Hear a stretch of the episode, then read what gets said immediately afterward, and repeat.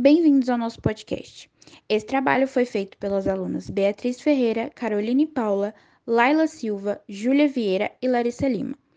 Bom, hoje nós vamos falar um pouco sobre o livro The Old Man and Sea, O Velho e o Mar. Santiago pescava em seu barco sozinho. Havia muitos dias que ele não conseguia pegar nenhum peixe.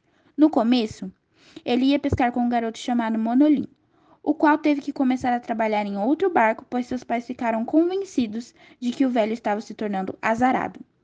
Apesar disso, o garoto sempre ajudava Santiago no que podia, com os rolos de linha, gancho ou arpão, pois ficava triste ao ver o velho voltar sem nenhum peixe. Tudo que existia em Santiago era velho, com exceção dos olhos que eram da cor do mar. O garoto sempre insistia para tornar a sair com Santiago, mas o velho dizia que ele estava em um barco de sorte e que deveria continuar lá.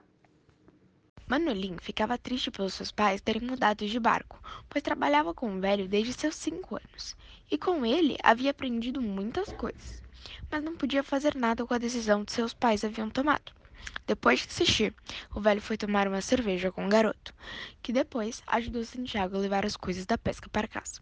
Conversaram sobre beisebol e o garoto pediu para apanhar sardinhas para Santiago no outro dia, que de primeira negou, pois disse que ainda tinham algumas que haviam sobrado no dia, mas depois de muita insistência, acabou aceitando.